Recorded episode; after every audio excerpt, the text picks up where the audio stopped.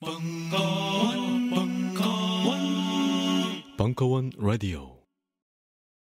탄핵 다음을 이야기하는 사람들이 많습니다. 길고 긴 여정을 함께할 여러분들을 위해 벙커원에서 프로젝트를 시작합니다. 3월 매주 금요일마다 진행되는 우아한 대한민국 리빌딩 프로젝트. 괜찮아요? 많이 놀랐죠?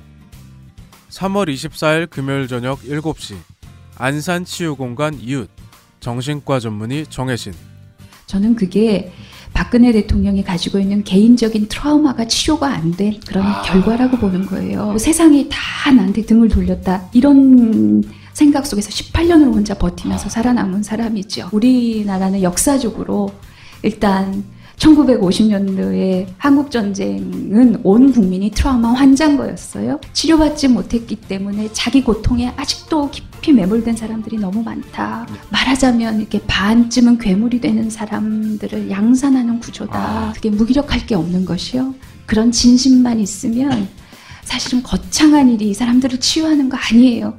상담실에서 꼭 상담만 한다고 치유하는 거 아니고요. 아직 갈 길이 멉니다. 벙커에서 잠시 쉬어가세요. 자세한 사항은 벙커원 홈페이지에서 공지를 확인하세요. 굳이 문화계 블랙리스트 때문이 아니더라도 우리는 참 만나기가 어려웠습니다.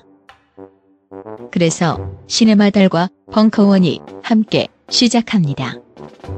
토요 독립영화관 시네마 벙커원 매월 첫째 주, 셋째 주 토요일 오후 2시가 되면 벙커원이 독립영화관으로 변신합니다. 그동안 만나기 어려웠던 우리가 반갑게 만날 수 있는 또 하나의 광장이 되고자 합니다. 4월 1일 개관하는 시네마 벙커원의 첫 상영작은 세월호 참사 이후 3년의 시간을 돌아보고자 계획된 4.16 프로젝트 옴니버스 영화입니다. 자세한 사항은 지금 바로 벙커원 홈페이지에서 확인하세요. 특별 편성. 우아한 대한민국 리빌딩 프로젝트. 철학 박사 강신주. 다시 민주주의. 2017년 3월 10일 강연. 2부. 젊은 사람들이 정치에 관심을 갖게 하려면 어떻게 해야 할까요? 와, 힘들다. 제가 공자에 대해서 얘기를 하는 게 진짜 공자를 싫어하기 때문에 보수적이라서 싫어하는데도 공자가 논어에서 했던 말이 공부는 두 가지로 나눴어요. 위기지약과 위인지약. 위기, 뭐뭘 위하다의 위자와 나기자, 몸기자. 위인, 위하다라는 위자에 타인할 때 인자. 남을 위한 공부가 있고 자기를 위한 공부가 있다. 대학의 공부가 다 자본을 위한 공부로 전락했다고요. 위기지약은 나를 위한 공부야. 내가 재밌어하고 내가 당당해지고 내가 주인답게 살고 내가 이 세상을 향유하고 살려는 공부예요. 여러분들이 예를 들면 영화를 본다라고 그러면 여러분을 위해서 보는 거다? 무슨 말인지 알죠? 근데 그게 누추해지는 거예요. 남을 위해서 공부를 쌓아야 된다고 스펙을 쌓아야 되고 대학 교육은 노예 교육이에요 지금 서울대 가면 고급 노예 그 밑에 대학은 어, 고급스럽지 않은 노예 노예로도 잘 안 팔린다 뭐 이런 거죠 지금 그런 상태에서 젊은 친구들이 변한 거예요 자기를 존중하는 법을 모르는 거야 경쟁을 계속 시키고 어, 자기가 원하는 걸 아는 게 아니라 타인이 원하는 걸 하는 젊은 세대들이 생긴 거예요 많이 정치에 대한 관심이요? 어, 만만치가 않죠. 네. 그렇게 조건들을 너무 많이 만들어 와가지고 젊은 친구들이 정치에 대해서 관심을 갖는다. 요번이 하나 실말일 거예요. 뭐 예를 들면 요번 탄핵 사건과 관련돼서 젊은 친구들 많이 나왔잖아. 그러니까 정치에 대한 관심을 드디어 가진 거예요, 사실. 어, 그 부분이라고. 그러니까 그런 분들을 만나게 되면 막 오늘 강의 들었거나 여러분들은 많이 공부를 하고 책도 보고 이러잖아요. 그 지식 가지고 너는 그런 쓰레기 같은 이유로 집회 나왔니? 내가 벙커에서 들었는데 다시 민주주의. 너 이거 동영상 봐 다시. 그리고 이 자신이 없으면 오늘 또 반복하는 사람들 있어. 너 탄핵이 기각됐으면 넌 뭐 했을 거야? 이렇게 겁박지르지 말아요. 무슨 말인지 알죠? 자기 나름대로 이유가 있어서 가는 아이들을 존중을 해줘야 돼. 그 이유는 나중에 변하게 될 거예요. 일단은 굉장히 중요한 거예요. 권력 앞에 서봤다라는 거. 경쟁도 아닌 관계, 이해관계도 없는 사람들과 같이 있어 봤다라는 거. 누군가가 그냥 초를 만들거나 음료수를 따라주는 놀라운 광경 있죠. 옛날에는 돈 주고 사 먹었어야 되는데 그런 거를 느꼈던 모든 감정들. 어 그런 감정들, 그런 감정을 느낀 걸로 충분한 것 같아요. 네, 충분한 것 같고 또 하나가 어 최고조예요 지금 우리 시국에 있어서 촛불 집회 전후했을 땐 최고조였어요. 그리고 또 하나 괜찮았었던 거는 3월에 개학을 하잖아. 어, 대학생들이 방학 때 많이 움직여줬어요, 사실. 어, 박근혜가 운이 없는 거야. 학기 중이 아니어서. 아, 이거 중요해요. 이거 중요해. 어, 그리고 이제 요새는 연애도 잘안 하고 홀로 밥 먹고 이러기 때문에 어, 그런 조건도 좋았었고, 뭐 여러 가지로 좋았었던 것 같아. 크리스마스 때도 그렇게 사람들 많이 모이는 거 보면 참 외롭구나. 뭐 이런 생각도 해보고, 어쨌든 지금이 기회인 거예요. 그러니까 정치적으로 관심을 갖느냐 안 갖느냐 지금 이 문제가 아니라 지금 최고조로 가져 있는 건데 이 감각을 어떻게 다음 걸로 이렇게 승화를 시키고 더 고민을 해볼까 뭐 이런 것들이죠. 이거는 뭐 여러분들이 만나는 족속 사람들 만나면 가르치려고 얘기하지 마시고요. 천천히 부드럽게 잘 얘기를 했어서 무슨 소린지 아시겠죠? 조금씩 조금씩 뭐 했는지 냉소주의 아세요? 냉소주의? 냉소주의 공식이 지제게 했던 공식이 있어. 나는 내가 무엇을 하고 있는지는 안다. 여기는 좀 나쁜 뜻이 있어요. 자기가 무엇을 하고 있는지는 알아. 내가 뭐 하고 있는지. 반성을 하잖아요. 내가 뭘 하고 있는지 안다라는 거예요. 맹목적이지 않아. 그런데도 그건 해서 안 되면 안 해야 되잖아. 그럼에도 불구하고 한다가 냉소주의의 정의가 지적의 정의가 무슨 말인지 이해, 이해 되시죠? 아마 지금 저 국정농단 때문에 구속했던 모든 사람들은 자기가 뭐 하고 있는지 알 거예요. 그러니까 우리한테 팽배한 게 그 냉소주의라고. 지적의 정의는 정확한 거예요. 내가 이렇게 내가 누구한테 굽신굽신거리는 거 이거 나쁜 짓이라는 걸 알지만 하죠. 끝나고 나서 친구한테는 아이씨 돈이 뭘 왼수라고 이렇게 아부하고 굽신거리고 존경하는 척. 뭐 가정에서도 있을 수 있을 거 아니에요. 시어머니한테 누구한테. 자기가 뭐 하는지 알아. 한번 편해 보이려고 편하게 살아보려고 힘 있는 사람한테 인사한다는 걸 알아. 이거는 해서는 안 된다라는 느낌에서 안 했어요 옛날엔 반성을 하면. 근데 지금은 반성을 해도 아무 상관없이 해. 그럴 때 그거를 이제 20세기 후반, 21세기 들어와서 냉소적 이성이라고 그래요. 더 많이 배우면 배울수록 냉소적이고 그냥 해. 법, 법정에 가서 너 잘못했지? 그러면 또 알아. 응, 잘못했어요. 감옥 갈래. 이런 거야. 어머, 뭐가 잘못된 거예요? 이러지도 않아요, 지금. 냉소주의의 정의 괜찮지 않아요? 냉소주의자는 자기가 왜 그걸 하고 무엇을 하고 있는지를 정확하게 알아요. 그러면 그게 아니다 싶으면 안 해야 되는데 어쨌든 좌우지간 해. 어, 그런 거. 젊은 친구들한테 그게 있을 거예요. 냉소주의가. 냉소주의는 좀 거리 두고 있죠. 이렇게 느낌이 차갑게. 그래서 다시 한번 얘기하면 강화문 집회에 모였었던 건 냉소주의가 깨지는 하나의 계기인 거예요. 그리고 그 결과가 왔으니까 나름 친일 청산과 일본과의 관계는 어떻게 해야 하나요? 우리나라가 전 세계적으로 이상한 나라인 것 중에 하나가 일본이 중국이 우리보다 세잖아. 우리나라에 이상한 이상한 또라이 근성이 있어요. 아니야 이거 방골 근성인가? 뭐 중국 놈 그래요 중국 놈. 전 일본 놈 쪽다리. 전 세계적으로 이렇게 강력한 두 국가를 욕을 하는 사람 민족은 없어요 사실. 이상한 민족이에요 우리가. 그런데 베트남 놈이라고는 하진 않아. 약자에 대해서는 베트남 민족, 베트남 국민 이러지만 미국 놈, 떼놈들, 쪽발이. 그러니까 외국인들이 들으면 씨 뭐가 있길래 저렇게 가오를 잡냐 민족이? 근데 우리 민족의 특성이야. 우리 민족의 특성 혁명가적 기질이 있어요 어쨌든. 동아혁명의 그 찬란했던 정신이 우리한테 흐르는 것 같아.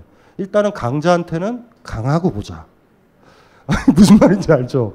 여러분들도 그러는 것 같아. 가끔가다 이런 집회에서 막 이렇게 많이 모이는 거 보면 어 기질이 어떻게 어, 혁명가적 민족이에요. 우리가 보면 상태가 안 좋아. 항상 보면은 누구 대통령 만들어 놓고 대통령 욕 졸라게 많이 하는 게 또 우리나라야. 어? 건의를 인정 안 해. 다. 국민들이 넘버 3면 넘버 1을 짓밟으려고 그러는 유일한 민족이에요. 전 세계적으로. 이건 굉장히 소중한 거예요. 우리한테는. 약간 허당 기질도 있죠. 어? 싸우면 안 돼. 친일 청산과 일본과의 관계는 어떻게 해야 하나요? 이게 이제 문제죠. 그러니까 정치라는 것들이 가능한 이유가 아까도 했잖아요. 슈미트를 외우고 다녀야 돼요. 칼 슈미트를 정치적인 것에 대한 개념, 정치적인 것과 정치를 구별했거든요. 정치라 하면 우리가 보통 알잖아요. 정치가가 하거나 뭐 법하고 국회의원 있고 이거 말고 그런 식으로 걔네들이 하고 우리는 우리는 그냥 이렇게 투표하고 그냥 이러고 많은 사람이야. 이 도식이 아니라 정치적인 것이다라고 슈미트가 얘기했을 때 그거는 적과 동지라는 범주만 작동하면 정치적인 거예요. 여러분들도 회사에서 집에서 가족들끼리 모이면 적과 동지로 나누지 않아요? 나누죠. 그 나눈다고 그게 정치적 행위예요. 그러니까 그게 어려운 게 아니죠. 일본과의 관계 있잖아요. 일본과의 관계 문제도 그 적대 관계 굉장히 소중한 거예요. 1, 2차 세계대전을 거치면서 인류의 지배자들이 이런 생각을 했어요. 무슨 생각을 했냐면 전쟁이 너무나 대량, 대량 살육으로 가잖아. 뭐 아니면 도처럼 절, 절멸을 할 수도 있잖아요. 그래서 가장 강하게 만든 게 국가대항전이에요. 월드컵서부터. 거기서 간접 대리만족을 하는 거예요. 인간을, 우린 참 긍정적으로 그리지만, 인간은요, 비, 관적인 얘기 하나 해드려요. 인간은 굉장히 쓰레기 같은 데가 있어요. 그러니까 우리한테 그게 덕목이 돼버린 거예요. 강자한테 강할 수 있는 사람, 약자한테 너그러울 수 있는 사람 덕목, 덕목이야. 주변을 돌아보세요. 약육강식 아니에요? 지위 높고 힘 세면 막 짓밟잖아. 이건 짐승세계잖아요, 사실은. 그 인문학자가 항상 강조하는 게 사랑하라라고 얘기하는 건 약육강식을 어떻게 벗어나야지 우리가 동물과 좀 다르잖아. 동물과 좀 다르게 살고 싶은 거 인간답게. 그걸 한번 생각을 해보면 우리한테 주어진 건 지옥이에요, 지옥. 방금 대통령이라는 절대 권력자가 그쵸 그쵸 탄핵이 돼서 끝났잖아. 요 부분의 딱 사건은 굉장히 인간적인 사건이에요. 동물들한테 자랑할 수 있는 거야 사실은. 우리가 그렇게 됐다라는 거. 예. 약육강식이라는 걸 한번 생각을 해보고 적과 동지라는 논리를 한번 생각을 해보면 궁극적으로 말해서 인문학자가 꿈꾸거나 여러분이 꿈꾸는 세계는요 국가가 없어져야 돼요 다. 사실 이 말을 제가 하기 전에 여러분들이 60년대 존 레논이 지었던 이매진이라는 노래의 가사를 잘 읽어봐야 돼요. 60년대에 존 레논의 머리에 있었잖아. 전쟁이 없는 걸 상상해 보세요. 국가가 없는 걸 상상해 보세요. 종교가 없는 걸 상상해 보세요. 그 많은 가사들이 보면 그렇게 상상했는데 우리는 그 상상도 안 해요. 모든 사람들이 어울리는. 무슨 말인지 아시겠죠? 갈등과 대립은 갈등과 대립 속에 권력은 살아요. 제가 옛날에 어떤 책에서도 썼었잖아. 어머니가 자식들이 존경을 안 하면 자식들을 단합시키고 가족을 단합시키는 방법은 별게 아니라 앞집 아줌마랑 싸우면 돼요. 딸이 나를 무시한다. 앞집 아줌마랑 싸우면 돼. 딸 좀 들어올 때. 그 딸한테 선택권을 주는 거예요. 너 앞집 아줌마 편이니 내 편이니. 100% 얘는 어떻게 돼요? 엄마 편을 들어요. 왜 우리 엄마한테 함부로 해요? 그날 내부의 갈등은 미봉돼요. 이거 기묘하게 이용하면 된다고. 모든 갈등들이 없어질 수 있는 거죠. 요번에 재밌었었던 게 제가 왜 그 재밌냐 하면 탄핵 전국 때 북한이 막 여러 가지 문제 있고 중국과의 갈등도 있었잖아. 보통 이렇게 되면 미봉돼요. 근데 미봉이 안 됐다라는 거예요. 그러니까 실질적으로 북한과의 갈등이나 일본과의 갈등, 뭐 여러 가지 갈등들이 있잖아. 갈등들이 있으면 물론 그것도 있어요.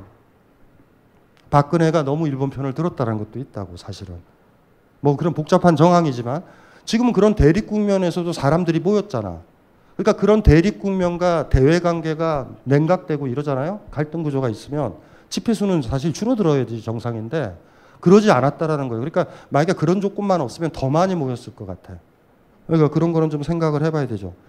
친일 청산이라는 건 지금 상당히 사실은 너무 시간이 지금 많이 갔어요 지금.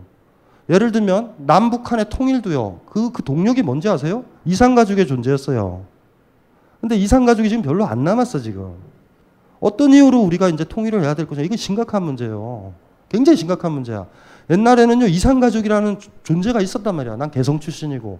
이분들이 지금 웬만하면 다 돌아가셨잖아요. 그렇죠? 아니면 먼 친척이거나 뭐 이 정도 됐었을 거야. 뭐, 뭐 이런 것들이고요. 그리고 일본이라는 것도 별거 아니죠. 그러니까 우리를 공격하거나 이런 것들이 아니라 일본도 똑같은 거예요. 일본도. 일본이라는 나라도 똑같아요. 정치적인 시스템들은 아베가 하는 것들이 똑같은 거죠. 힘들죠, 힘들어요. 어, 이거 많이 힘들죠. 친일 청사는 너무 많이 시간이 너무 많이 갔죠. 아시잖아요, 역사가. 노론이 친일파가 됐고. 당연하죠. 국가의 최고의 권력, 뭐 이조 판서 뭐 이런 것들을 해야지 을사보호조약에 사인도 하지. 백정추 씨뭐 사인을 해요. 무슨 말인지 알죠? 그들이 기득권을 받았고 그, 그 기득권의 토대를 통해서 일본으로 유학 갔고요. 예? 경성제국대학교 다니고 일본 다녀서 국내에서 관료됐고 뭐 그렇게 됐잖아요. 그들이 나중에 아주 쉽게 타요. 친미파로. 그게 우리의 역사라고요. 지금 뭐 대학에 남아있는 교수들 중에서 몇 명을 빼놓고 그 부모들 중에서 라인을 연결해서 친일파인 사람이 어디 있어. 우리는 거꾸로 그것도 알잖아. 상해 임시정부나 독립운동했던 사람들 중에서 대학 입학한 사람이 거의 없다라는 거. 그러니까 이 우리 이, 이 역사가 너무 크다고요. 사실은 너무 큰 거예요. 사실은. 그러니까 지금은 이게 이게 이게 지금 그러니까 때를 놓쳤다라고 해야 되나? 신라가 가야를 복속하죠. 무슨 말인지 알죠? 김해 김해 김씨 있잖아요. 여기 김해 김씨 봐요. 김해 김씨. 김해 김씨 손 들어봐. 김해. 가야잖아. 가야. 무슨 말인지 알죠? 가야의 한에 대해서 생각해 봤어요? 신라라는 더 뒤에 나온 어? 족보도 없는 나라에 병합됐던 가야 문명의 후손이라고. 근데 그 당시에 딱 병합됐을 때는 한을 품었을 거야. 독립하려고. 무슨 말인지 알죠? 그런데 거기에 편입이 돼서 한 세대, 두 세대, 세 세대 흘렀을 땐 한을 품어야 돼. 왜? 신라에 대해서. 무슨 말인지 알지? 박혁거세 있으면 박 씨는 다 죽이려고 그래야 된다고. 나는 가야의 딸이다. 어, 이거 좀 이상하잖아. 느낌이. 시간이 지금은 어쩌면은 그렇게 지금 돼버린 것 같아요. 지금 많이. 그러니까 이제 이게 순서가 여러분들이 어떻게 해야 될지는 잘 모르겠어요. 돌아가신 저희 아버님만 해도 사실은 36년의 집이잖아. 36년이에요, 우리가. 제가 누누이 얘기했잖아. 한 세대를 지배했다고. 1940년 이후에 우리나라 문인들이, 시인들이 다 친일로 돌아서요. 그때는 왜 그랬는지 아세요? 독립이 안 된다라는 걸 알고 있기 때문에 절망해서 다 돌아가는 거예요. 한 세대가 변한 거예요. 일본 교육을 받았던 아이들이 와세다 대학 다니고 여러분들이 좋아하는 그 당시에 작가들 다 보세요. 예? 일본에서 독립운동했던 대학생들이 몇 명이나 있어요? 몇 명 안 돼? 윤동주를 포함해서. 나머지는 다 국내에 들어와서 관료되고 선생되고 교수도 했었다고.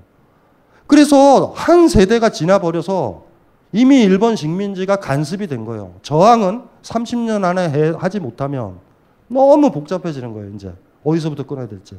그래서 1940년서부터 문인들이 절망하기 시작한다고. 무슨 말인지 알죠? 이제는. 그리고 사실 개인적으로 우린 독립을 한 게 아니라 독립당한 나라잖아.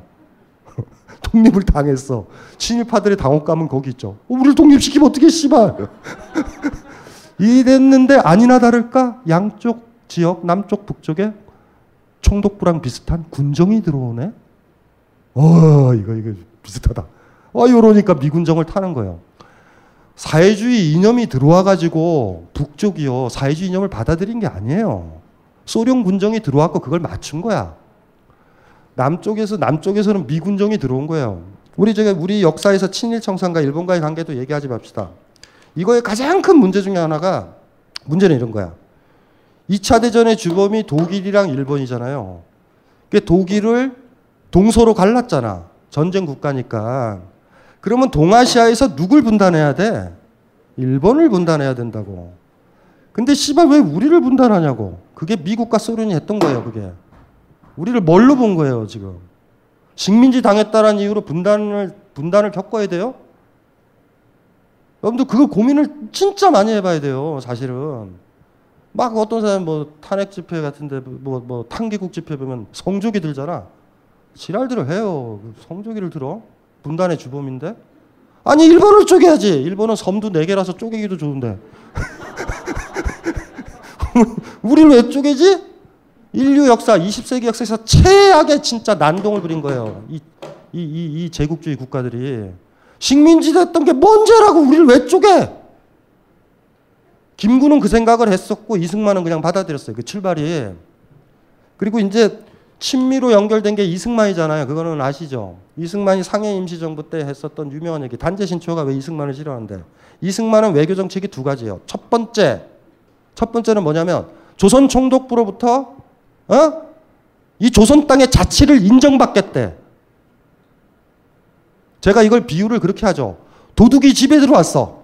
그때 우리 집을 점거했어. 그때 이 작은 방은 내가 지낼게요. 이게 뭔 개소리야, 병신 같은 새끼가. 상해 임시정부 대통령이. 두 번째, 일본 대신 미국이 신탁 통치했으면 좋겠다.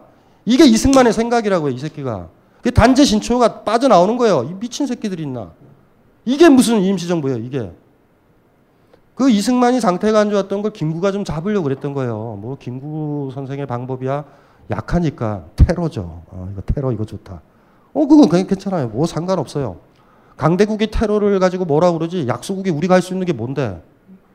뭐 할 거예요 그래? 테러나 해야지. 가장 효과적인데.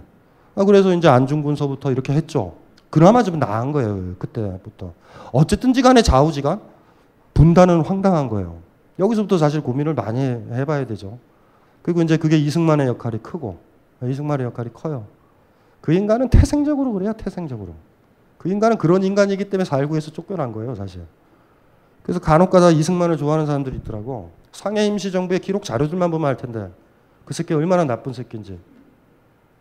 제일 편한 길이요. 자기 기득권을 유지하는 길. 친일 청산과 일본과의 관계는 어떻게 해야 하나요? 친일 청산이요? 어, 상당히 힘들다. 우리한테 중요한 건 이런 거예요. 국사교과서에서 어, 유신 정권 있죠. 유신 정권. 박정희 정권이 긍정적으로 인정되잖아요. 여러분들 박정희 정권 어떻게 생각해요? 어, 이거 반반일 거예요. 분명히 이럴 거야. 정치적으로 문제지만 경제 개발을 했다라고 하는 사람은 그 두세 생각을 가지고 있으면 나중에 김문수 되는 거예요. 무슨 말인지 알아요? 그건 일구의 가치가 없는 거예요. 그거는. 둘 중에 하나를 선택해야 돼요. 차라리 경제 개발이다. 이러면 나는 괜찮아. 안 만나면 되니까. 무슨 말인지 알죠? 그런데 독재 정권을 인정한다는 건 뭐냐면 우리를 먹여 살리고 하고 개발 독재를 인정하면 먹여 살리고 뭐잘 살게 하고 아파트 살게 해주고 취업하게 해주면 다 용서가 되는 거잖아. 그 사람이 어떻든지 간에. 박정희를 딱 인정하면 일제 식민지도 인정해야 돼요. 일제 식민지 때문에 우리가 평균 수명이 높아졌다고. 가축이 평균 수명이 왜 높아질까? 우리를 부려먹으려고 높아진 거예요. 씨발 일찍 일찍 뒤지니까. 노예가 일찍 일찍 뒤지면 얼마나 힘들어 주인이. 왜 노예를 가진 사람이 노예한테 밥을 줄 것 같아요? 왜 군, 군대로 갔었을 때 왜 여러분들한테 밥 준 것 같아? 먹어야 힘을 쓰지. 무슨 말인지 알죠? 핵심이 그거잖아요. 유신 정권을 비판하는 건 일제를 비판하는 거랑 같은 거예요. 근데 우리는 박근혜를 뽑았잖아. 제가 옛날에 박근혜 초기 때 강연했었잖아요. 그, 그 강연의 후유증이 세금 조사지만. 에? 내가 얘기했잖아. 왜 그걸 뽑냐고. 이명박보다 못한 애를 왜 뽑냐고. 역사를 거꾸로 거슬러 가도 유분수지. 우리가 짐승이냐고요. 밥만 주면 돼요? 배부르면 돼? 우리 그 정도밖에 안 되나요? 굶어도 된다고요. 인간답게 살아야 되잖아. 돈 많이 벌고 누구 똥구멍 핥으면 그렇게 좋아요? 장자에 나온다. 장자에 나와. 어떤 사람이 장자한테 왔어요. 재상이 돼달라고. 그때 장자가 이러지. 그 나라 왕은 그 나라 왕은 그 나라 다리에 종기가 핥으면 예? 재상으로 임명하고 뭐뭐 뭐 임명한다 그러는데 당신은 더 높은 거 보니 똥구멍을 핥으셨나요? 장자는 가난하게 살았어요. 우리가 개돼지나 가축이 안 돼야 돼요. 인간답게 돼야 된다고. 일제시대는 가축이에요. 무슨 말인지 아세요? 가축이에요. 가축. 배부른 가축이요. 근데 그거를 뭐 잘 살았다 평균 수명이 있다. 이쪽으로 가다 보면 강화문 쪽에 가다 보면 서대문 노타리 쪽에서 정동길로 이렇게 넘어가다 보면 벽에 일제 시대 때 경성의 풍경을 벽화로 놔둔 거 있죠. 만들었나 뭔가 일제 시대 잘 살았어요. 카페도 가고 우리처럼 우리가 지금 개돼지처럼 살듯이 가축처럼 자본주의가 널어놓은 현란한 화면에서 춤추고 있듯이 그냥 있듯이 재밌듯이 그거를 딱 걸어놔서 경성시대도 살만했다라는 그림을 그려놔요? 간혹 그런다고 그때도 연애도 있었다고 잘 살았다고 뭔 개소리예요. 가축이 안 됐으면 좋겠어요. 민주주의 사회는 우리는 우리 우리는 노예가 아니에요. 가축 아니야. 어떤 거 선택할래요? 배부른 가축을 선택할래요? 배가 고파도 좀 뛰어다닐래요? 어떡할래요? 이거 반성 많이 해봐야 돼요. 어느 사회인가 가축 아니에요. 너무 많이. 무섭고 바깥에 나가면 무섭고. 그래서 우리는 진격의 거인을 많이 봐야 돼요. 진격의 거인은 굉장히 중요한 작품이에요. 어. 작가가 무슨 상태 안정은 보수적인 얘기를 했다 그러지만 너무나 세요, 진짜로. 뭐 핵심을 건드린 거야. 그 알레고리. 거인을 누구로 설정할지는 여러분들이 모르겠어요. 아무나 설정해서 이렇게 보세요. 미국일 수도 있고 북한일 수도 있고 누구일 수도 있어요. 그 다시 한번 읽어보면 좋겠네요. 탄핵에 대해 국제 반응이 일중미 조금씩 긴장하는 듯한데 한국이 가야 할 길은 하, 한국이 가야 할 길을 고민하지 마시고요. 여러분이 가요. 여러분이 가는 것이 한국이 가는 길이야. 민주주의민은 그렇게 하는 거예요. 무슨 말인지 아시겠죠? 내가 어떻게 할 것인가. 당장 내일 어떻게 할래요? 내일 강화문에는 축제가 열린대요. 그리고 반대쪽에는 아직도 안 받아들이는 그런 집회가 또 열릴 거야. 자, 여러분들은 내일 어떻게 할까? What is to be done? 어, 발음 좋다. 무엇을 할 것인가? 공부 졸라게 많이 해도 의미 없어요. 무엇을 할 것인가를 판단을 못 내리면 아무 의미 없다고. 우리가 왜 레닌을 기억하는지 아세요? 러시아 혁명은 성공했잖아. 얼마나 많은 혁명가들이 좌절했는지 아세요? 지금까지? 무슨 말인지 알죠? 내일 무엇 하실래요? 이게 여러분들이 고민해야 돼요. 가축처럼 우리를 이끌 주인 상정하지 마시고요. 여러분들이 갔으면 좋겠어. 그게 민주주의 사회니까. 친구한테 넌 내일 어떡할래? 묻지 말, 말, 말아요. 카톡 돌리면서 너희들은 어찌할 거니? 이러지 말기. 무슨 말인지 알죠? 탄핵 다음을 이야기하는 사람들이 많습니다. 길고 긴 여정을 함께할 여러분들을 위해 벙커원에서 프로젝트를 시작합니다. 3월 매주 금요일마다 진행되는 우아한 대한민국 리빌딩 프로젝트. 괜찮아요? 많이 놀랐죠? 3월 24일 금요일 저녁 7시 안산 치유공간 이웃 정신과 전문의 정혜신 저는 그게 박근혜 대통령이 가지고 있는 개인적인 트라우마가 치료가 안 된 그런 아. 결과라고 보는 거예요. 세상이 다 나한테 등을 돌렸다. 이런 생각 속에서 18년을 혼자 버티면서 살아남은 사람이죠. 우리나라는 역사적으로 일단 1950년도에 한국 전쟁은 온 국민이 트라우마 환자인 거였어요. 치료받지 못했기 때문에 자기 고통에 아직도 깊이 매몰된 사람들이 너무 많다. 말하자면 이렇게 반쯤은 괴물이 되는 사람들을 양산하는 구조다. 그게 무기력할 게 없는 것이요. 그런 진심만 있으면 사실 좀 거창한 일이 이 사람들을 치유하는 거 아니에요. 상담실에서 꼭 상담만 한다고 치유하는 거 아니고요. 아직 갈 길이 멉니다. 벙커에서 잠시 쉬어가세요. 자세한 사항은 벙커원 홈페이지에서 공지를 확인하세요. 오늘 친구랑 영화 보고 나서 식당에서 탄핵 생중계를 봤는데 초반에 이정미 헌법재판관님이 불충분하다는 말씀을 반복하셔서 탄핵 안 되나 보다. 그냥 친구랑 저랑은 둘이서 어쩔 수 없다. 엄청 화가 나지만 결정을 받아들여야 하지 않냐? 하며 우리 인생이나 고민하자고 했는데 너무 속물적이고 이기적이었는지 고민이 생겼습니다. 어떤가요? 속물적이고 이기적이에요. 네. 다행인 거야. 이분은 구원을 받은 거예요. 탄핵이 돼서. 무슨 말인지 알죠? 여기서 무기력을 배운다고. 가축의 무기력을. 위대한 닭이 한 마리가 있었어요. 그 닭은 비범한 닭이었어. 닭우리에 태어났으면서도 알아요, 자기가. 자긴 새라는 걸. 그 동료 그러니까 그 보살심에 넘쳐서 자기 혼자는 넘어갈 수 있어요. 충분히 연습을 많이 했거든. 다구리를 넘어가려면 꽤 많은 연습을 필요해요. 근데 놀랍게도 시골의 토종 닭들은 굉장히 많이 날라.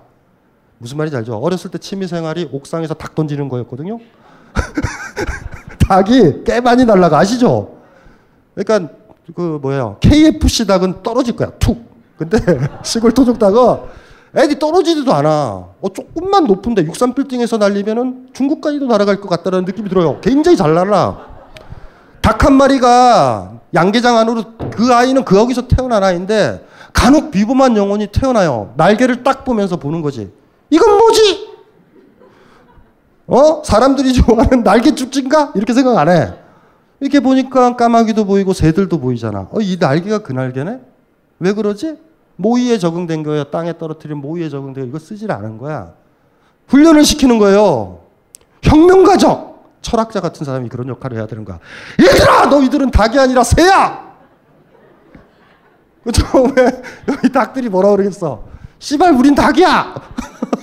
우리는 펭귄이랑 비슷하다고. 뭐 이렇게 얘기하는 애들도 있고 막 많이 배운 애들 있잖아. 막 증거를 댈 거야. 펭귄도 있지, 타조도 있지.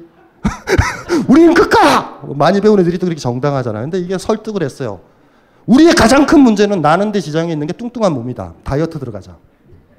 그래서 모이를 안 먹기 시작하는 거야. 이해되시죠? 모이를 안 먹으면 이거 대량 난감이지. 양계장 주인 입장에서 이 새끼들이 뭔가 반역의 조짐이 있어요. 자, 이거를 진압하는 양계장 주인의 방법을 고민해 봅시다. 1차적으로 어떻게? 그 주- 주동자 아이를 죽여야 되잖아. 그- 그러면 안 돼요.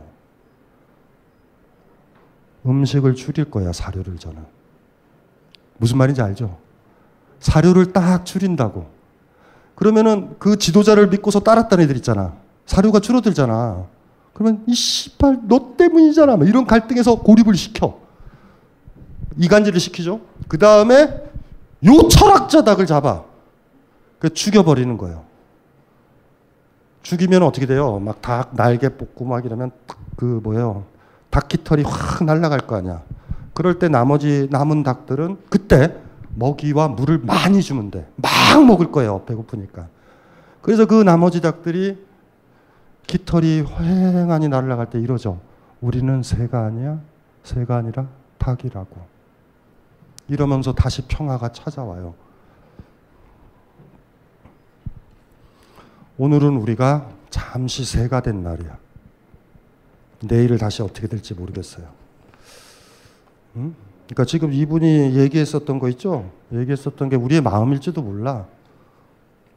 음, 고민을 많이 해봐야 돼요. 국내 정치 철학과 국제 정치 철학은 같은가요? 다른가요?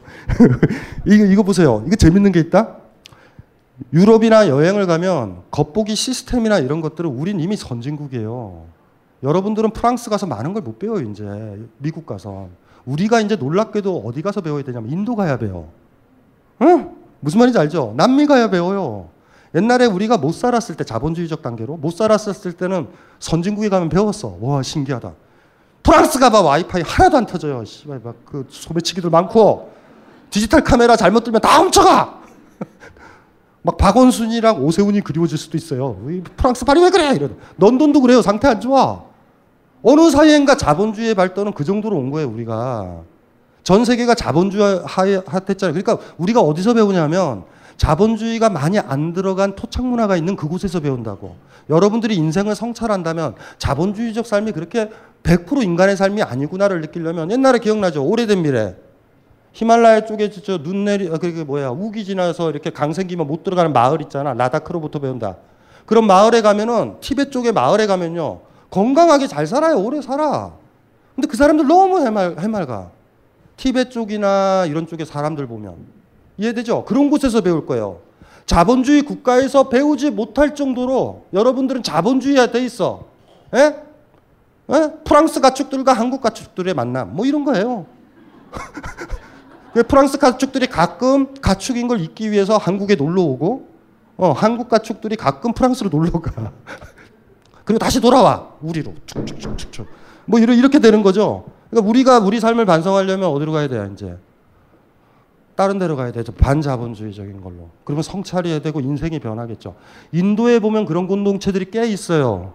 거기 이제 그런데 이제 사원 같은 데인데 그런데 한 1, 2주 한번 들어가 봐봐요. 그러면 우리가 내가 얼마나 가축으로 사는지가 이렇게 보일 것 같아.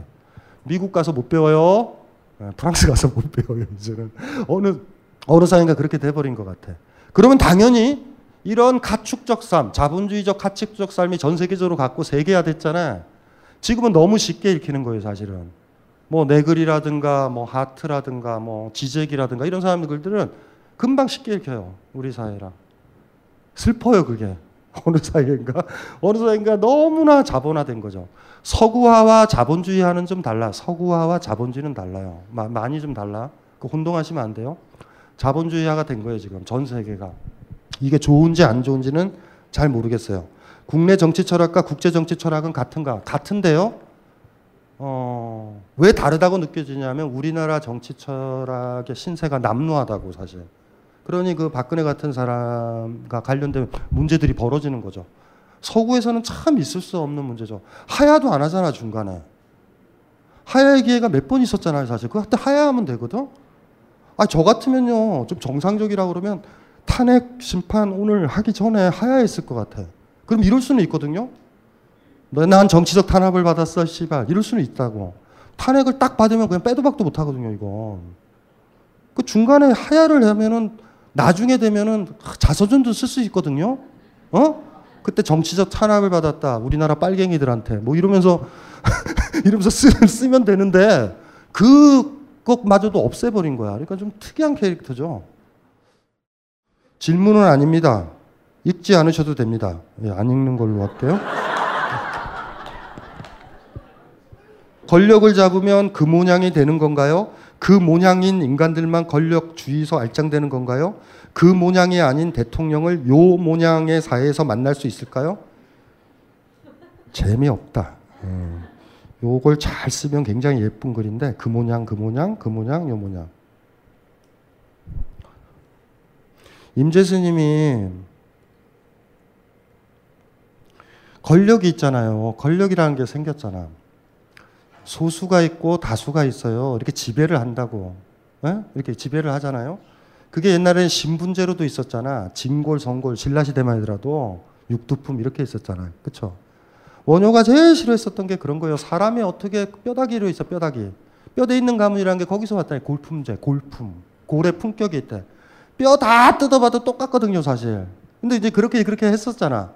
그런 지배 관계가 있다가 자본주의가 발달하면서 어떤 식의 지배 관계로 재편되냐 하면 돈을 가진 사람과 가지지 않은 사람으로 재편됐을 뿐이에요. 그러니까 지배 관계인 거예요.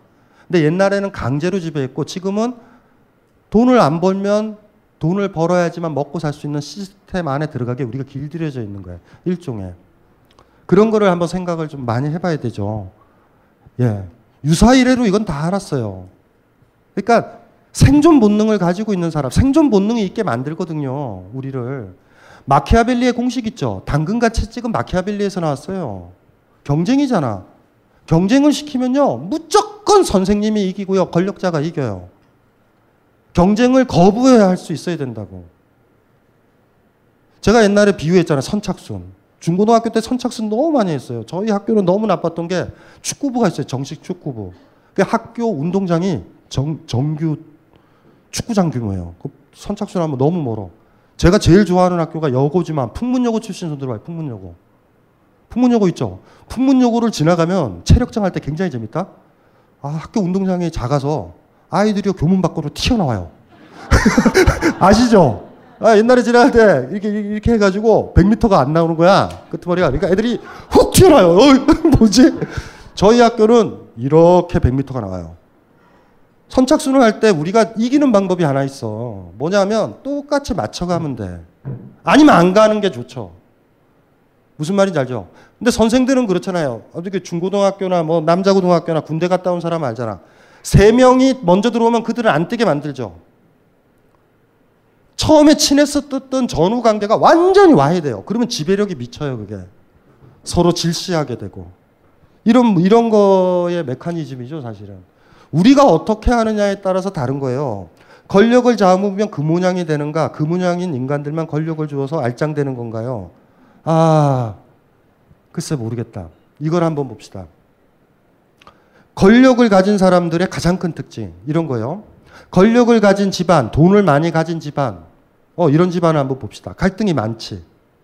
왜 그러냐 하면 사람들이 아들이 나한테 인사하는 거는 내 돈 때문에 하는 것 같고, 내 권력 때문에 하는 것 같고, 직장의 후배들이나 사원들이 나한테 인사하는 건 내 권력 때문에, 내 돈 때문에 하는 것 같다라는 불신의식이 굉장히 심해지면서 돈에 더 집착하게 되고 사람을 계속 잃어버려요, 메커니즘은. 돌아봅시다. 방송에서 스타로 있는 그 사람과 대통령이 되려는 사람이 차이가 뭐가 있는지 가장 주목을 받겠다라는 거예요. 대선 후보들을 만나고서 그들한테 배우의 냄새가 나는 게 그래서 그래요. 어찌하면 이쁘게 보일까? 무슨 말인지 알죠? 그러니까 이런, 이런 거죠. 그래서 열자죠. 열자나 장자에서 많이 나와. 권력을 누구한테 맡긴다고요?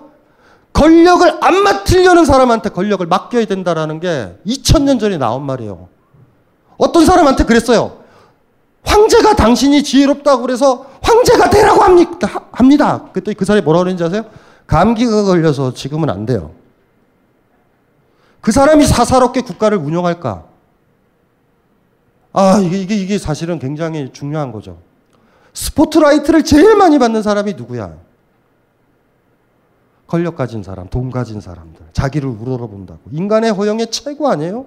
강자가 되고 싶어 하는. 여러분들 그때 흡족해요? 누군가한테 내리고, 누군가한테 양보하고, 이럴 때 행복해요? 아니에요. 여러분들이 그렇게 할 때도 나의 이 헌신적인 마음을 알아줘! 이거란 말이에요, 바닥에.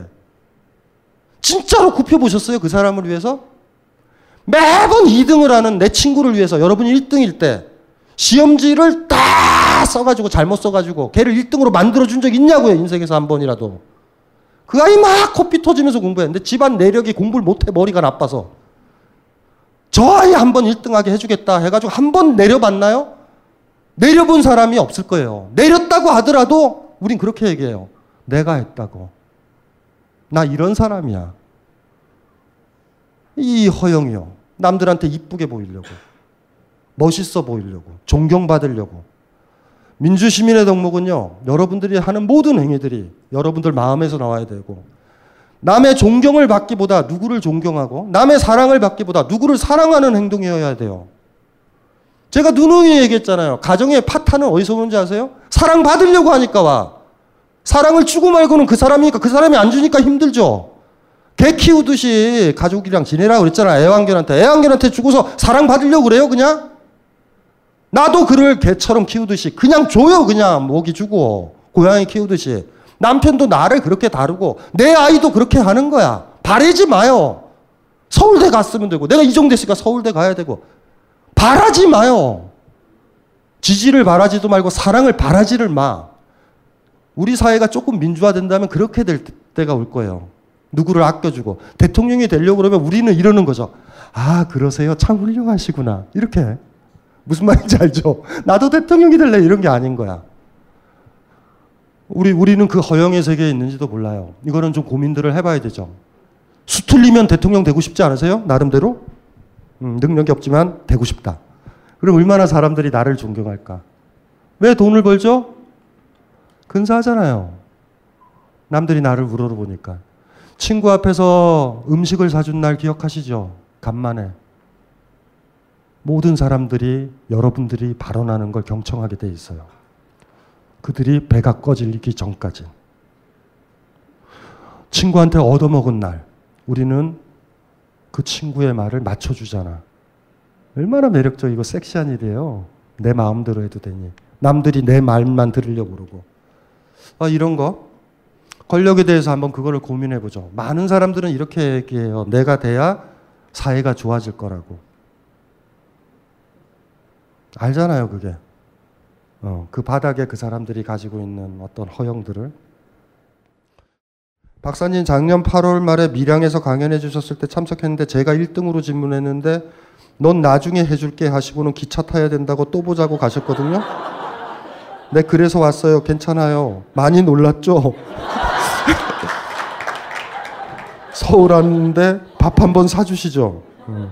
누구예요? 밀양에서 오신 분? 네, 그래요. 야, 야 요원, 치킨 하나만 만들어 줄래? 어, 하나만 만들어 줘. 어, 곧 줄게요. 치킨. 밀양에서 대학교 3학년 재학 중인 학생입니다. 얼마 전 학교 가기 싫어서 집에서 잠을 자고 있었는데 어머니께서 들어오시더니 학교 안 가냐고 하셔서 과가 적성에 맞지 않는 것 같다고 하니 이건 심해 학교 가기 싫어서 자느라고 하는 소리인데 왜 과까지 들어갔을까? 그럼 뭐 하고 싶냐고 하시길래 음악 하고 싶다고 했더니 너는 재능도 없고 때가 많이 늦었다고 하시고 그럼 고졸로 살 거냐고 하셨습니다. 어, 야 이거 좋, 이거 이거 재밌다. 요즘에 힙합에 관심이 많아져서 음악을 해보고 싶긴 한데 대학 교 과는 적성에 안 맞아서 때려치고 음악을 해봐야 하는지 아니면 그냥 학교 다니면서 취미로 해, 해야 할지 고민입니다. 매달린 절벽에서 손 뗄 용기조차 없는 나인 것 같습니다. 어, 이런 거죠. 이분은요, 어, 학교를 그만둘 수 없을 거예요. 아니다. 그렇게까지 얘기할 거 없다. 음악을 하세요. 힙합을 해야 돼. 어, 그런데 그때 되면 두, 두, 둘 중에 하나야. 공부가 싫어서 힙합을 하려고 도망갔는데 막상 해보니 좋댔다. 이럴 수도 있어. 그러니까 이분한테는 휴학계가 낫겠다. 그렇죠? 휴학계를 내고 힙합을 해봐요. 우리가 때때로 그럴 때가 있거든. 현재 상황이 안 좋을 때, 난 이거 하면 잘할 것 같은데 이쪽 하면 좋을 것 같아. 이런 거 있잖아. 근데 막상 해보면 그냥 이게 힘든 거예요. 그러니까 그럴 경우에는 요 A, 학과 공부랑 힙합 말고 이 둘 다가 아닌 거야. C나 D에 어떤 게 있을 거야. 근데 그런 시행착오는 겪어야 돼요, 어차피. 그리고 이때 이걸 안 하잖아? 그럼 나이 들어서 후회한다? 그때 씨발 강신주가 대학 다니라고 해서 난 망했다. 이런다고. 왜냐하면 우리는 안 가본 길에 대해서 항상 뭐 미련을 가자. 일단은 가고 봐야 돼. 그러니까 이분은 어, 그렇게 했으면 좋겠어요. 휴학계를 낼 수 있을지는 잘 모르겠어. 타협을 보는 거는 휴학계를 내고 힙합을 한번 해보는 거지. 어, 해보는 거예요. 어, 그러면 좀 많이 알게 돼요. 자기 자신에 대해서. 좋다고 생각하는 거랑 내가 진짜 그걸 좋아지는 거는 좀, 좀 상당히 많이 다른 거예요. 젊은 친구들의 특징은 간념적으로 굉장히 복잡해요. 고민들이 다 간념적 고민이야. 저한테 이런 식으로 질문하는 거예요, 다. 북한산에도 오르고 싶고, 에? 도봉산에도 오르고 싶어요. 이러는 거야. 머릿속에서는 고민이 되지만, 실질적으로 북한산을 오르고 나면, 어, 도봉산에 오를 힘이 없어요. 음, 기, 생각도 안 나. 빨리 집에서 자고 싶어. 근데 머릿속에서 안 움직이고 있기 때문에 그 사이에서는 막 다 갈 것 같아. 우리가 어제도 어제, 어제 우리 철학 대 철학 강의 들었던 사람들 기억나잖아. 양다리 타는 거 있죠. 양다리. 남자를 두 명 사귀거나 여자를 두 명 사귀는 거.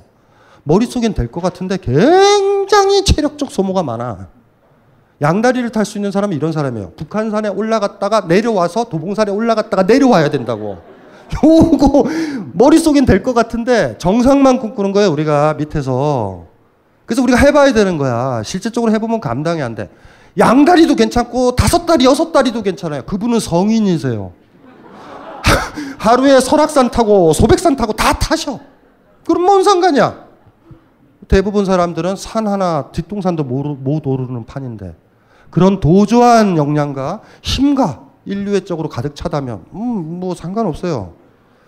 무슨 말인지 이해되시죠? 젊은 친구들의 고민들은 안 해봐서 생기는 고민이야. 그건 굉장히 위험한 거예요. 그래서 무조건 권하기로는 몸으로 해야 돼요. 몸으로. 몸으로 느껴야 돼. 우리가 음식을 딱 놓고 보면 간념적으로 많은 생각이 하죠. 친구들은 맛있다 그러고 맛집이라 그러고 어떤 사람 왜 그럴 때 있잖아. 블로거는 그렇게 얘기하잖아. 어떤 블로거는 맛있다 그러고 어떤 블로거는 그거 먹으면 입 썩는다 이런다고. 근데 그 집에 딱 갔어. 그 머릿속에 그게 딱 남잖아. 어느 쪽일까? 그걸 고민하는 거예요. 내가 거기 식당을 지나가다 물어보는데 선생님 상담할 게 있어요. 이건 맛있다라는 얘기도 있고 맛없다라는 소리도 있고요. 심지어 제가 봐도 맛있어 보이기도 하고 맛없어 보이기도 해요. 어떻게 해요? 제가 뭐라 그럴 것 같아요? 씨발 먹어봐! 먹어보면 둘 중에 하나잖아. 맛있거나 맛없거나. 무슨 말인지 알죠? 친구가 이럴 수도 있잖아. 이거 맛있어 커피. 커피 맛있어 이럴 수 있잖아. 먹어봤어. 맛없어.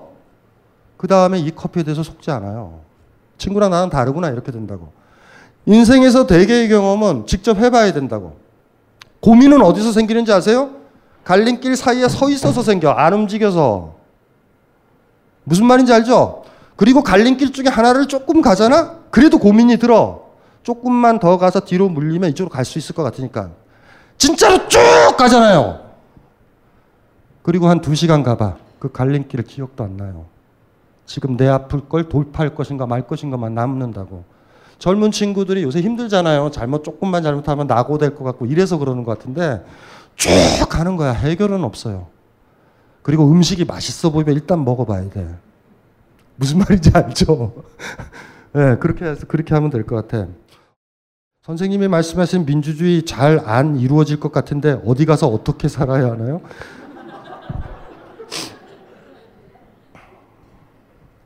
자유와 사랑이 이루어지는 사회가 민주주의 사회라고 제가 얘기해 줬죠. 그리고 자유가 사랑할 자유라는 걸 알아야 된다라는 거. 그리고 내가 자유 없음은 언제 아냐면 양계장에 갇힌 닭은 나는 저 산, 저 나무 위로 올라가고 싶어. 라는 그걸 사랑했을 때 자기가 부자유하다는 걸 알아요. 사랑하는 게 아무것도 없는 사람은 자유에 대해서 얘기할 수가 없어. 어느 다른 곳을 막 가고 싶은 사람만이 여행 금지가 힘든 거예요. 어떤 양반집 교수들은 평생 바깥에 안 나가고 수 놓고 이러고 살잖아. 근데 그 아이가 저 산 넘어 저기로 가고 싶을 때 아버지가 못 나가게 한다는 걸 안다고. 근데 그곳에 가고 싶은 거야, 자기는. 그곳이 뭔지는 모르지만. 민주주의라는 사회는 이런 거, 이런 거 같아요. 우리가 싸우고 있는 것도 자유가 사랑이라는 걸 아는 거.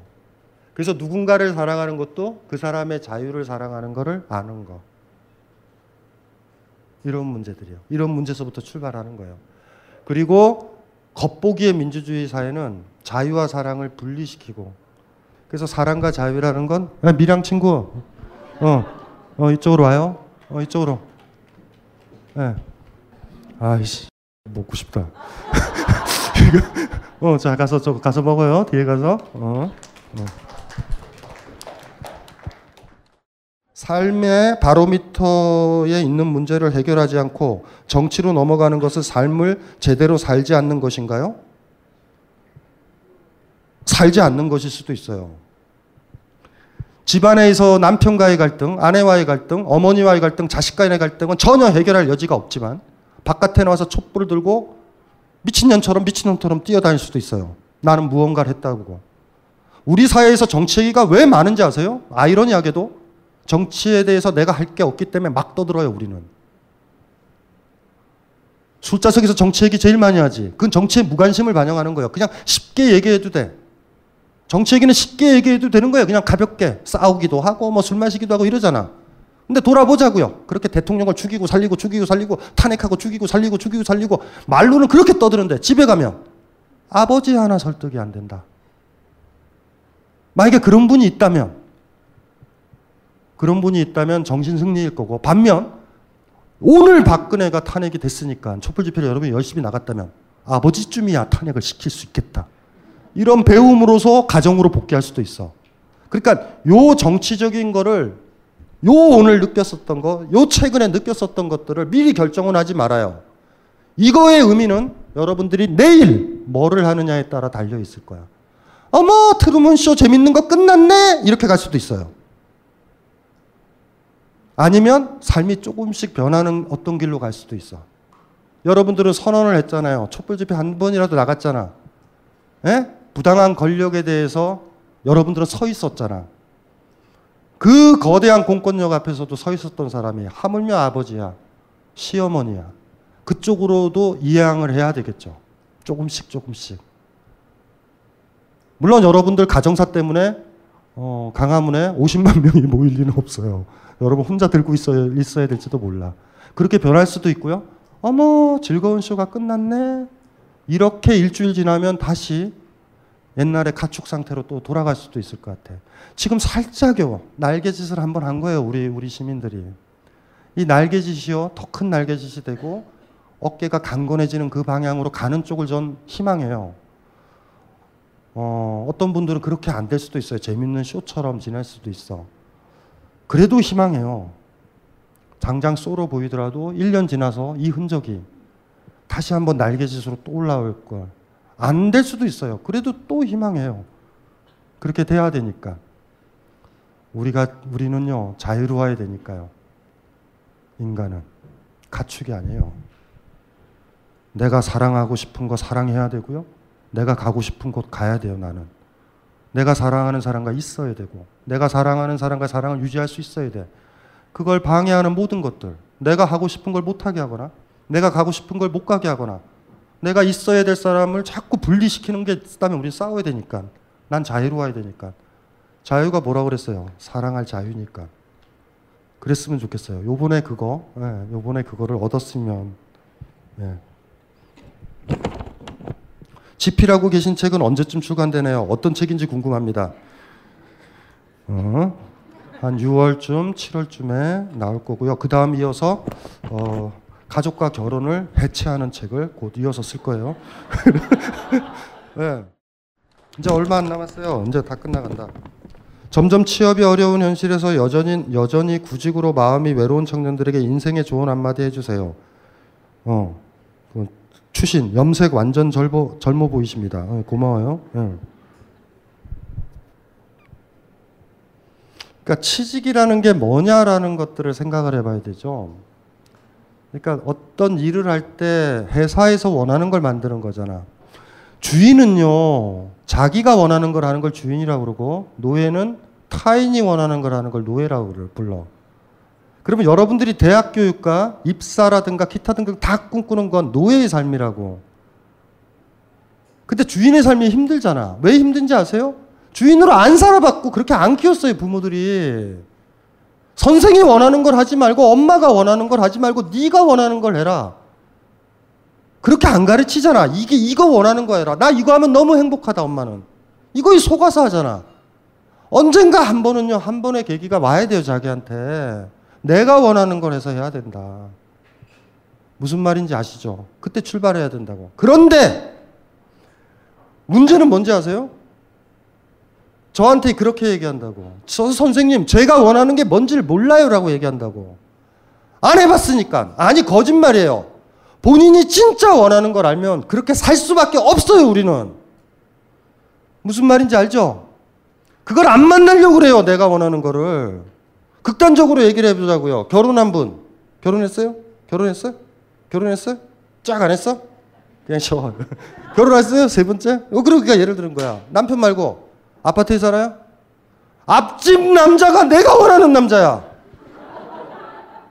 이건 바람이 아니에요. 내가 원해. 이걸 진짜 안 날. 남편이랑 지낼 수 있어요? 우린 이렇게 해야 된다고. 아, 이 남자 공유 닮아서 잠시 좋아지는 걸 거야. 내가 진짜 원하는 건 아니야. 진짜 원하는 거 여러분들 원하세요? 피해야 된다. 내가 진짜 원하는 게 진, 재즈라고 생각해봐요. 엄마는 법대가라고 그러는데 그걸 아는 순간 아이가 어떻게 살아요? 애써 피해야지. 여러분들이 일정 정도의 비겁하면 그런 것 같아. 진짜 원하는 걸가 나타날 때 눈을 감는 그 놀라운 정신 승리요. 결혼을 하게 되면 남자를 이상하게 보는 거죠. 다 남자는 똑같다. 그렇게 봐야 편하니까. 앞집 아저씨를 봐도 좋아하면 안 돼요.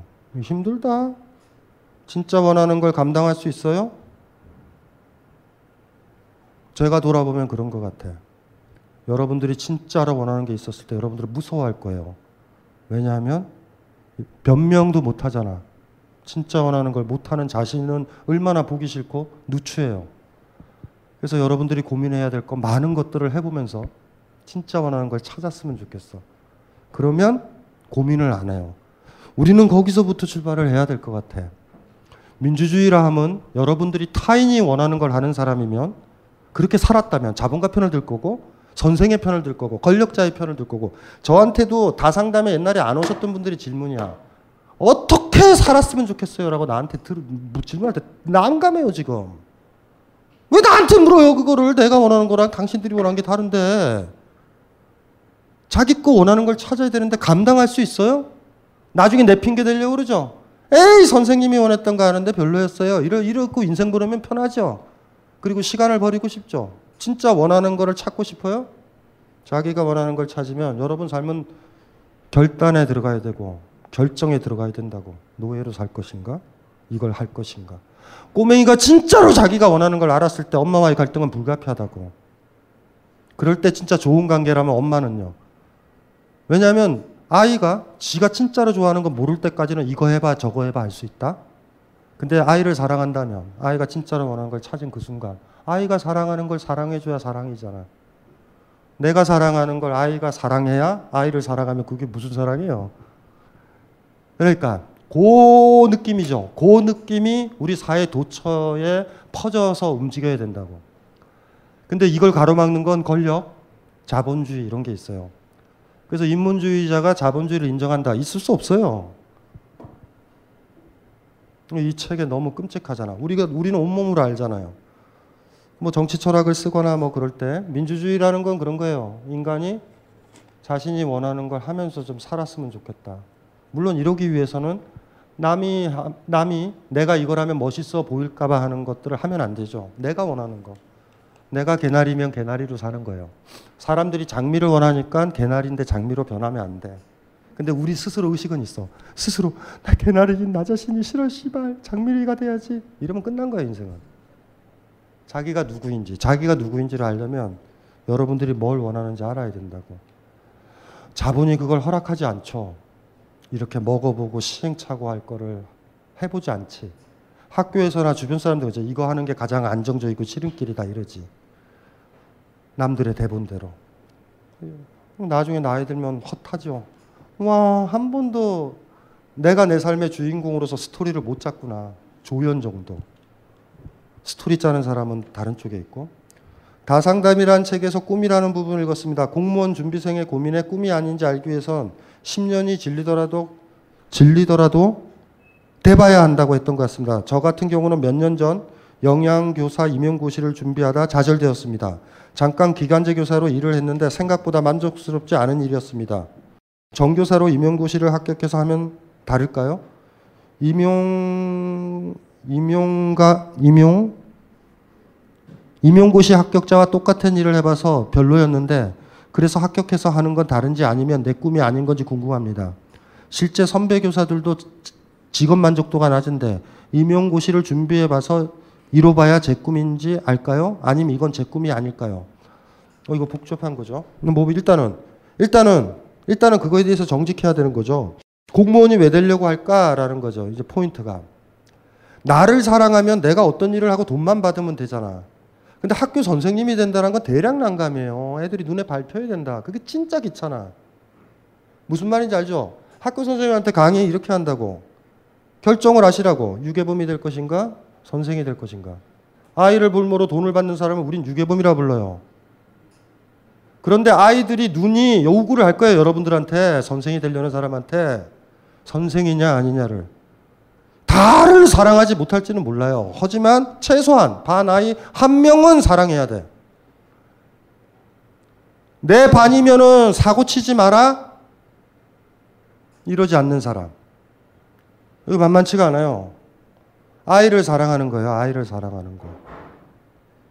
근데 문제는 지 혼자 뭐 집에서 일하고 뭐 이런 거면 대충 되는데 아이들의 눈이 밟히잖아. 그리고 약간 양식 있으면 그런 생각이 들죠.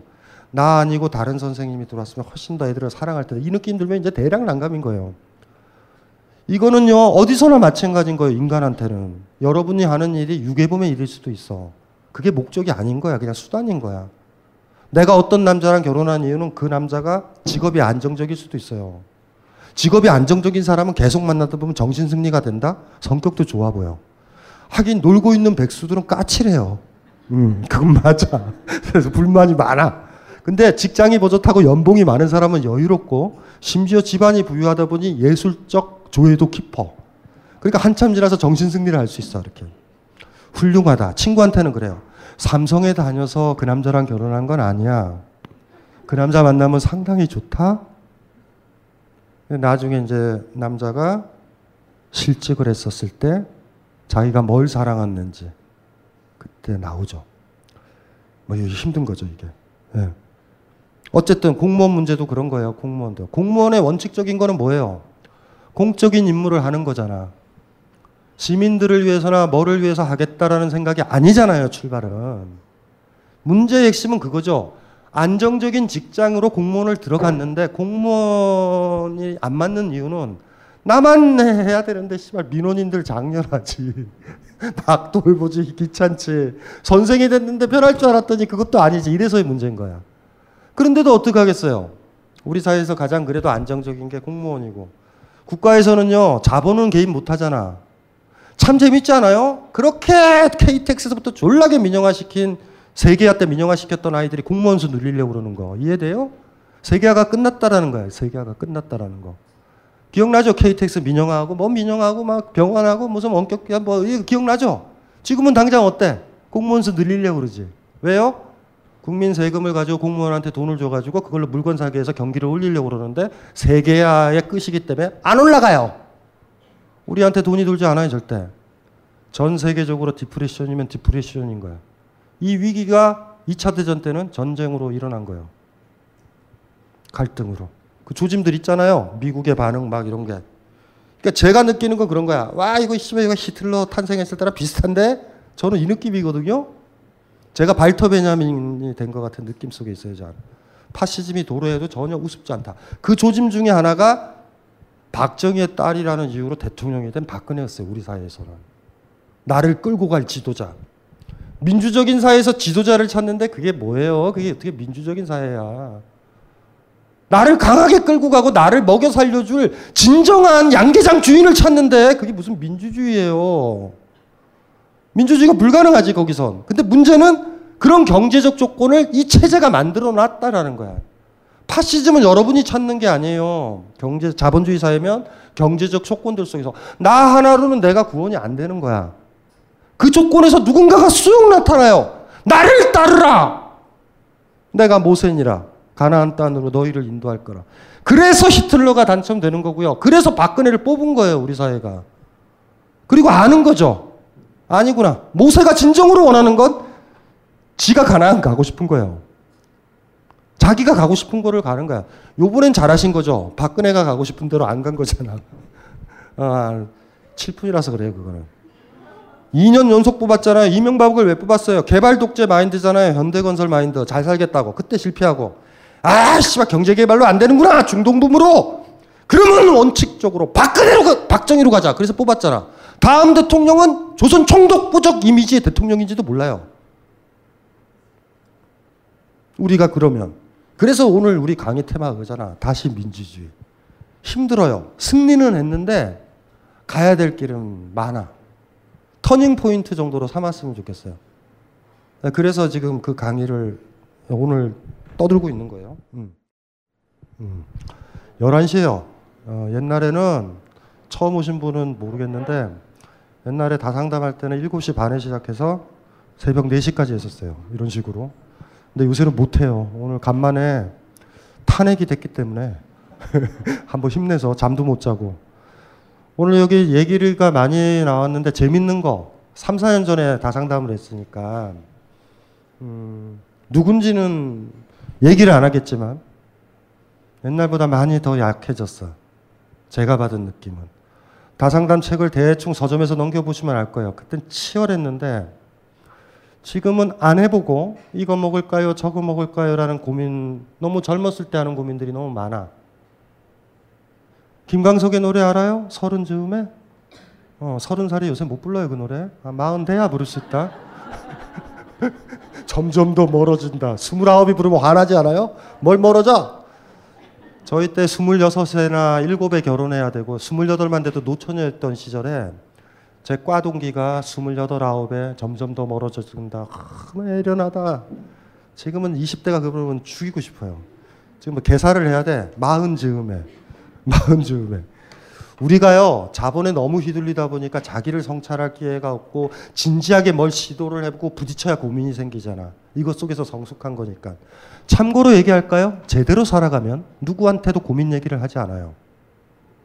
모든 고민 상담의 핵심은 나의 고민이 굉장히 진지하고 나는 잘 살고 있다라는 인정을 받기 위해서 떠드는 거다. 가장 약한 인간만이 정신과 의사한테 얘기를 해. 어, 서울대 정신과 의사면 더 좋겠지. 고민 없는 삶을 살았으면 좋겠어요. 이건 내가 견뎌야 되는 걸 알면서 살았으면 좋겠어요. 여러분들이. 선생님, 5년 지났는데 아직도 해결이 안 돼요. 제발 이러지 말아요. 무서워 죽겠어. 항상 철학자가 꿈꾸는 거는 씩 하고 웃어보는 거예요. 내가 그거 진짜 맛있지 않았니? 라고 그럴 때 여러분들이 씩 하고 웃는 거예요. 해봤기 때문에. 그 웃음은 여러분이 해봤더니 맛이 없었다라는 의미이기도 하고 선생님은 맛있었군요. 나는 별로였는데 웃음일 수도 있고 저도 맛있었어요. 웃음일 수도 있지만 제가 흔들 수 없는 웃음인 것 같아. 어디서 만날지는 모르겠어요. 여러분들이 강한 사람들이 좀 됐으면 좋겠고 진짜 그걸 먹어봤기 때문에 그건 맛있는 거야 맛없는 거야 라는 말에 흔들리지 않는 사람 진짜 사랑을 했기 때문에 어떤 사람이 어, 그 사람 괜찮은 사람이 아니야 뭐 이렇게 얘기해도 흔들리지 않는 것들 진짜 자기가 원하는 걸 하고 있기 때문에 너 이거 하는 게 더 낫지 않겠니가 흔들리지 않는 거. 인생은 너무 짧고요. 시간은 빨리 가. 여러분들은 금방 노쇠해질 거고. 꽃펼 타이밍을 놓치면 벚꽃도 못 펴요. 타이밍인 것 같아. 타이밍인 것 같아. 더 용기를 내고 더 힘을 내서 대통령 하나 갈아엎은 그 힘으로 뭐를 못 하겠어요. 그래. 그걸 자기 삶의 피드백을 대자고 대통령을 물러나게 한 사람들이니 이제 대통령의 자리를 여러분들이 각자가 감당했으면 좋겠어. 이제부터 시작이에요. 민주주의는. 이렇게 대통령인 사람들이 어떻게 우리를 끌고 갈까? 이웃과 어떻게 같이 갈까를 고민해야 될 것 같아. 비록 너저분하게 헌재를 거쳤지만 그래도 어떡하겠어요. 어쨌든 좌우지간 대통령을 최근에 한번 훅 보냈다.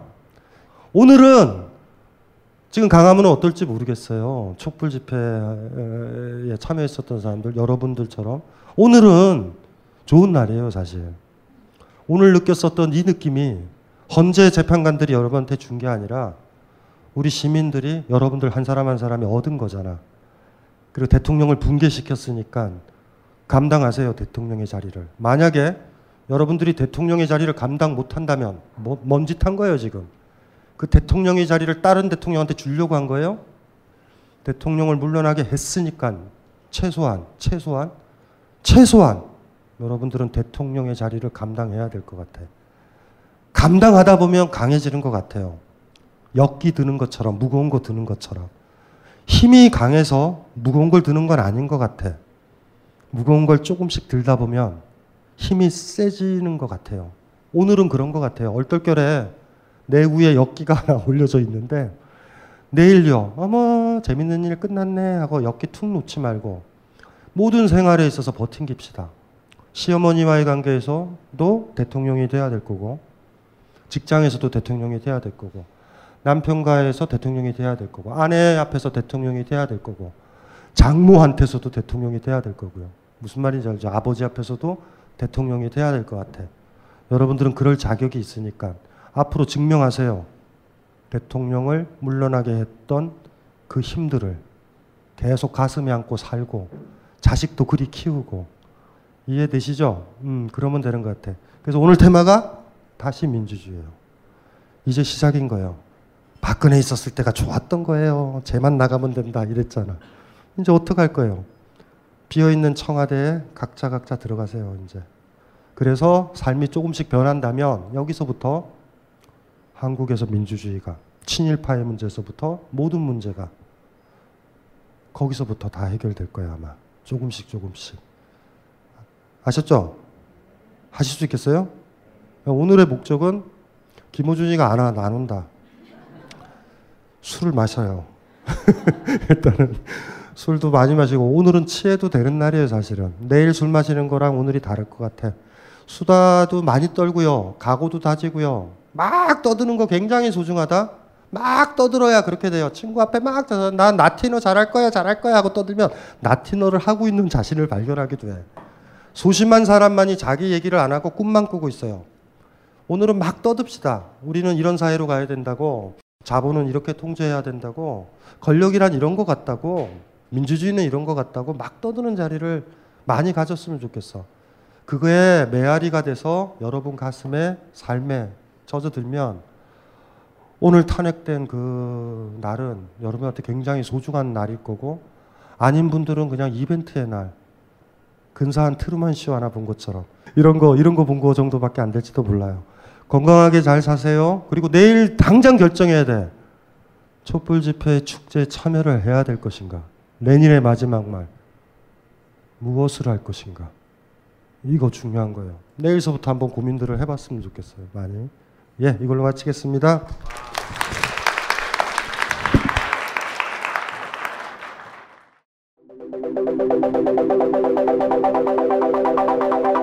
안녕하십니까 대중문화평론가 강헌입니다. 인간 정신의 온갖 나태함에도 불구하고 문화는 진보한다. 계몽주의 지식인 볼테르의 말입니다.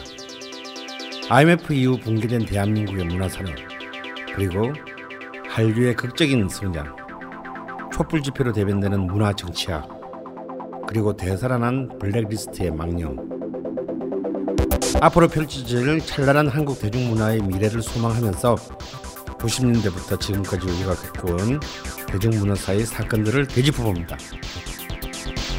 다이나믹 코리아의 종횡무진 대중문화사 이 시기의 으름장과 독립의 몸부림 사이 마지막 시즌4를 시작합니다.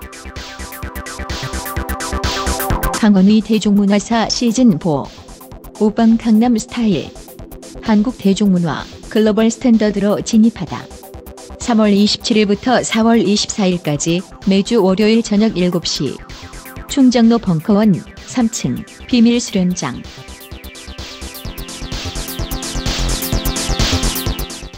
빅크린 투 쓰리 샴푸 이걸 쓰면 머리카락에 힘이 생깁니다 말도 안 되는 제가 지난 시간에 머리카락이 힘이 생긴다고 그래가지고 말도 안 되는 소리라고 그래서 광고 떨어질 줄 알았거든요 근데 진짜로 힘이 생긴다는 걸 증명하기 위해서 광고를 연장하였다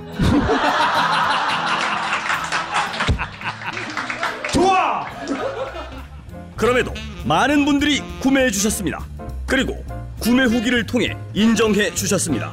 딴지마켓 재구매율 53%에 빛나는 빅그린 투쓰리 샴푸 23일 후 변화가 없으면 100% 환불해드리겠습니다. 지금 바로 딴지마켓에서 확인하세요.